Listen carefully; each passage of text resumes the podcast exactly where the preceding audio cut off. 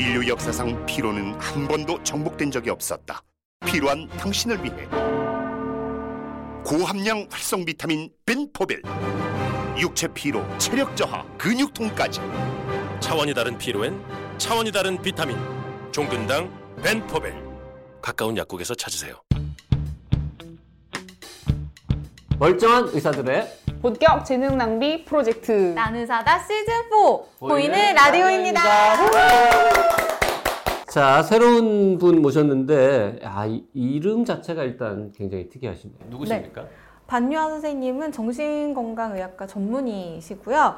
최근에 여성들을 위한 심리학이라는 책을 내셔서 저희가 나이사에 긴급히 모였습니다. 진짜 책이 나온 지 정말 얼마 안 돼서 따끈따끈하거든요. 그래서 누가 데려갈까 해서 냉큼 네, 모셨습니다.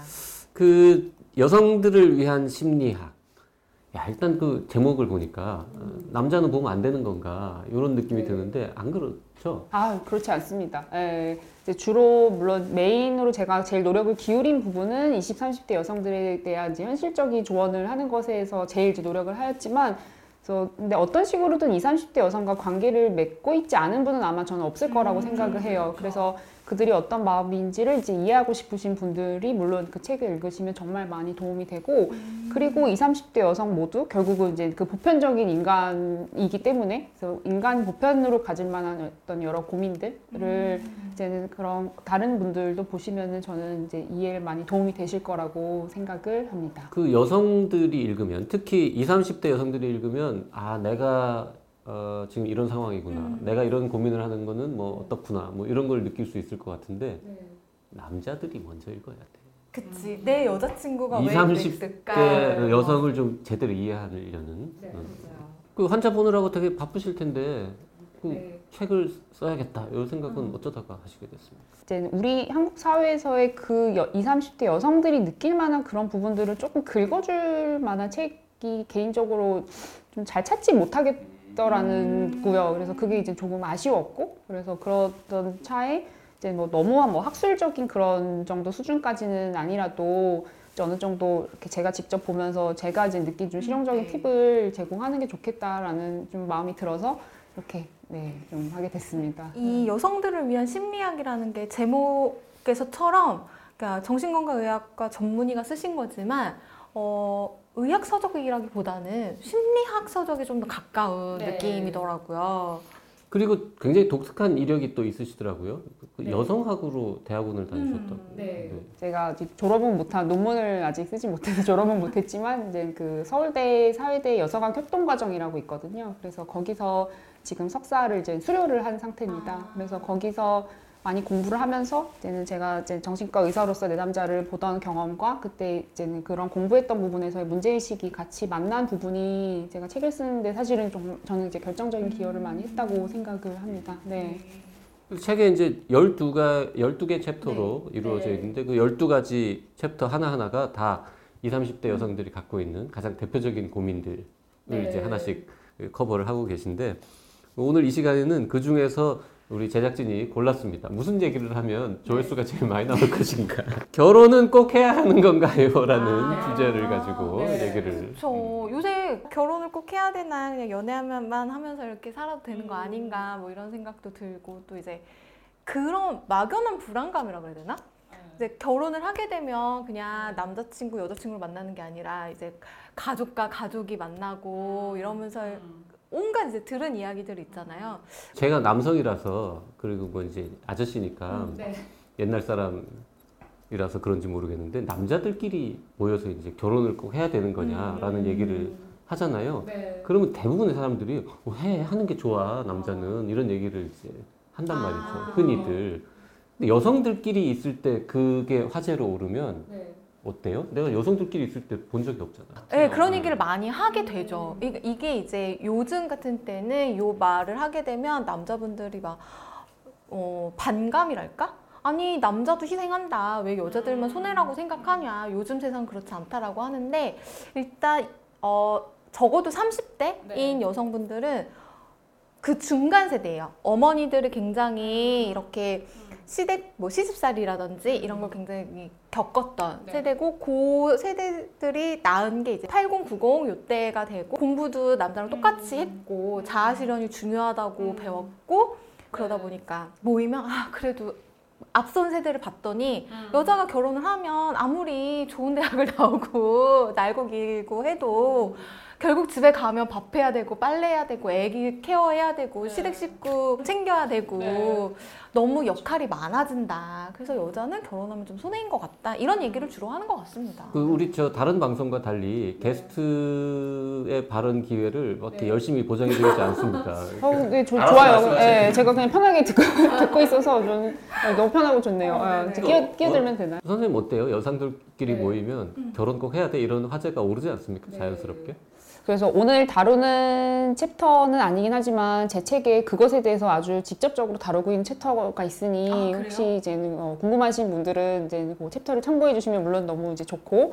어 근데 그 지금 말씀하시는 부분들이 좀 드러나는 것 같아요. 그러니까 어 결혼에 대한 화제가 나오면은 그 모든 것들 아 그래도 결혼은 해야 돼 이렇게 나오기도 하면서 한편으로는 그 결혼을 함으로써 부여받게 되는 이제 여러 가지 그런 물론 남성도 남성으로서 이제는 그 부여되는 성 역할이 있- 있을겠지만 여성으로서 이제 부여되는 성 역할에 대한 사실은 두려움들이 뭐 가사나 양육이나 아니면은 그리고 좀 신기하게도 결혼을 하면서 뭐 남성 여성 모두 이런 어떤 그 가족들 가족이나 친척이나 사회로부터 어떤 좀 고정 어, 고전적인 틀을 갑자기 좀 강요받게 되는 측면이 있어요. 그러니까 예를 들어서 몇 달 뭐 1년 넘게 부모님 집에 가지도 않고 그거에 대해서 부모님도 별다른 말씀을 안 하시다가 이상하게 이제 결혼을 하고 나면 이제는 아, 그래도 뭐 일주일에 한 번은 우리가 이렇게 좀 찾아와야 되지 않겠, 않겠니라던가. 그래서 이제 그런 어떤 좀 고전적인 역할을 강요받게 된다고 느끼는 사람들이 많이 있는 것 같아요. 그래서 이제는 그런 화제에서 그 몇 가지 것들 이제는 그래서 결혼을 이래서 하는 게 오히려 뭐 구속이고 더 보통이고 이런 부분도 있고. 네, 하지만 이제 그래도 결혼이 주는 어떤 이제 이득이라던가 기쁨들을 이야기하면서 이제 그래도 결혼이 하는 게 더 좋지 않을까라던가 이제 그런 몇 가지 방향의 이야기들이 사실은 동시에 이렇게 그 화제에서 나왔다가 들어갔다가 하는 것 같아요. 음, 그래서 그게 네, 그래서 한 사람 마음 안에서도 그 마음이 계속 이제 순서를 바꿔가면서 그래서 이렇게 네, 하는 게 좋지 않을까 싶었다가 또 막 어떤 육아나 뭐 가사나 이런 거 고통받는 친구들을 보면은 또 다시 이제 마음을 좀 접어야 된다는 마음이 들었다가 이제 좀 그러니까 여, 성들끼리 모여서 이런 얘기를 할 때 결국 결론이 안 나는군요. 안. 그래서 사실은 네 이렇게 좀 음, 그리고 먼저 뭐 결혼한 친구나 뭐 이런 사람들의 얘기를 들어보면 뭐 얘- 요새는 그런 말을 많이 해요. 음, 결혼은 해. 근데 아이는 낳지 마. 뭐 이런 이야기를 정말 또 많이 아니면 하고. 결혼은 해 최대한 늦게 해 이런 그런. 이야기를 하거나 네, 그렇게 되는 것 같아요. 혹시 이 고민으로 정신과 의사를 찾아오는 분들도 꽤 있습니까? 어, 근데 사실은 뭐 결혼과 관련된 그 고민을 유일하게 가지고 이걸 뭐, 뭐, 어, 이제 직접적인 이제 유일한 메인 이슈를 가지고 찾아오신다기보다는 이제 그, 그 시기, 이제는 사람들이 이른바 결혼 정년기라고 부르는 시기에 놓이는 다양한 이제 또 스트레스들이 있거든요. 뭐 직장이든 관계든 이제 그러면서 그런 스트레스 중에 하나로서 이제 찾아오는 경우가 사실은 많고 유일한 이유라기보다는 그런데 이제 결혼이 주요 이슈로 등장하게 돼서 오는 경우는 주로 이제는 결혼을 앞두고서 생기는 갈등, 예를 들어서 양쪽 집안과의 좀 조율이 안, 된 거, 안 된다거나 막상 결혼하려고 할 때 서로에 대해서 다시 이제 좀 불신하게 되는 이제 그런 이슈로 와- 오면서 처음에는 아, 이 사람과의 결혼이 고민된다라고 오는데 얘기를 하다 보면은 결혼 자체에 대해서 사실은 이제 어, 생각해 보면은 좀 원치 않는 마음이나 회의적이었던 것들이 있고 좀 근본적인 부분들이 이제는 진행을 하면서 좀 드러나게 되는 경우가 있고 이제 그렇게 좀 다양한 것 같습니다. 네. 생각지 못한 이슈들이 터질 수 있을 것 같아요. 그 기혼자시잖아요. 그때 결혼하실 때 어떠셨어요? 난 뭐 아무 문제 없었습니다. 대답이 되게 빨리 나오시는 것 같아요. 서둘러서. 그럼 뭐라고 얘기를 해줘요? 뭐 해, 말아, 뭐 이렇게 얘기해 주는 거는 조금 어려울 것 같은데. 어, 물론 뭐 그 실제로 그 개인을 위해서도 중요한 결정을 자기 자신이 해야 하는 게 맞고 어, 하기 때문에 제가 결정을 하는 역할을 하지는 않고 주로 질문을 하면서 자신이에게 중요한 이제는 어떤 선택을 하는 게 맞는지를 같이 찾아나간다고 저는 생각을 하는데 무조건 제일 초점은 지금 제 눈앞에 있는 그분에게 있어서 어떤 것이 제일 도움이 되는 선택일지에 대해서 그거가 항상 모든 것에 저는 초점을 두고 고민을 이제 한다고 생각을 합니다. 음, 네. 결혼 자체 를 고민할 수도 있지만 그 고민하게 된 배경이 또 따로 있을 수 있으니까 그런 걸 이제 짚어주시는 거죠. 음. 그 결혼할 건지 말 건지 혹은 이 사람이랑 결혼을 할 건지 말 건지 고민할 때 그냥 그냥 막 고민하면은 너무 이렇게 어렵잖아요. 현명하게 선택할 수 있는 팁 같은 거 없습니까? Hello, 안녕하세요. I'm visual, 비주얼 아티스트 벤 와니체입니다. 통증은 사라지고 예술은 남습니다. 두통, 치통, 생리통엔 한국인의 두통약 개보린. 삼진제약 책에서도 주로 이제 세분화해서 고민을 하는 게 도움이 된다라고 말씀을 드렸는데 제 생각에는 제일, 제일 큰 틀에서 나눌 만한 고민은 어떤 거냐면은 내가 이것이 어, 정말로 하기 싫은 건지 혹은 어, 무언가 사실은 마음 안에서 하고 싶긴 하는데 이건 좀 걸림돌이라던가 나를 고통스럽게 할 무언가가 있어서 괴로운 것인지 큰 틀에서는 그 두 가지를 사실 구별하는 게 이제 뭐 너무 어렵긴 하지만 그게 사실 거기에서부터 이제 출발점이 좀 되는 게 어, 좀 문제가 클리어해질 수 있다고 생각을 이제 하는 거죠. 그럼 하기 싫은 걸로 결론이 났다. 내가 내 마음을 잘 들여다 보니까 그러면 안 하는 게 답입니까? 이제 의식적인 수준에서 하기 싫다. 이런 경우도 정말로 내가 하기 싫은 게 맞는 건지를 확인하는 과정은 물론 좀 지난하게 필요하긴 해요. 왜냐면은 근데 뭔가 걸림돌들이 많을 때 사실 사람이 생각하는 편한 방식이 그냥 내가 이걸 원치 않는다고 느끼는 그냥 뭐 아주 약간 심플한 예로 그런 여우와 심포도 이런 게 있을 때 내가 저 포도를 먹을 수 없을 것 같다고 느끼면 저 포도 를 그냥 원하지 않는다고 느낀다거나 이제 이런 것들이 확실히 함정이 있지 않은지를 보는 거가 물론 너무너무 사실 쉽지 않고 그런데 이제 그렇게 해서 거기에 도달을 하게 되었을 때, 네, 또, 음, 그럴 때도 어, 형식적인 면에서의 사회에서 얘기하는 형식의 결혼을 할- 물론 안 해도 전혀 상관은 없죠. 그거는 개인의 자유니까. 그래서 안 하셔도 되고 그런데 다만 어, 어떤 방식으로든 자신이 기존의 원가족으로부터 건강하게 분리 독립을 하고 자신이 원하는 형태의 새로운 사람들과의 뭐 가깝거, 가깝든 멀든 어떤 유대를 맺어나가는 일을 갖추고 하는 작업은 같이 저는 동반되는 것이 좋겠다. 그 개인의 풍요로운 삶을 위해서. 근데 그것이 반드시 어떤 사람들이 얘기하는 형식의 결혼일 필요는 없다. 근데 그렇다고 해서 결혼을 안 하기로 결정했을 때 사실은 이제 새로운 고민들이 시작되는 거죠. 그럼 내 새로운 새로운 이제 독립적인 삶을 어떤 식으로 이제 어, 만들어 나갈 것인가 어렵죠. 예. 선생님 같은 분하고 이렇게 길게 상담을 하다 보면 네. 그거 이제 좀 구별이 되는 되는 거죠. 그러니까 내가 진짜 하기 싫은 건지 아니면 뭐 다른 응? 불안이든 뭐 두려움이 있는 건지 어, 한 방에는 아니지만 이제 같이 좀 시간을 가지고 고민하다 보면 이제 그래도 아 조금씩 아 내가 그래도 나는 이쪽이 더 좋은 것 같다라던가 이제 그렇게 조금씩 윤곽이 드러나는데 도움을 저는 이제 주고 있다고 생각을 합니다. 네. 그 남자들도 찾아와서 나 지금 이런 상황인데 결혼을 할지 말지 고민이다. 뭐 이런 얘기 하는 분도 있겠죠, 당연히. 네, 좀 많이 있습니다. 그러면 여성들이 찾아와서 똑같은 얘기를 할 때랑 네.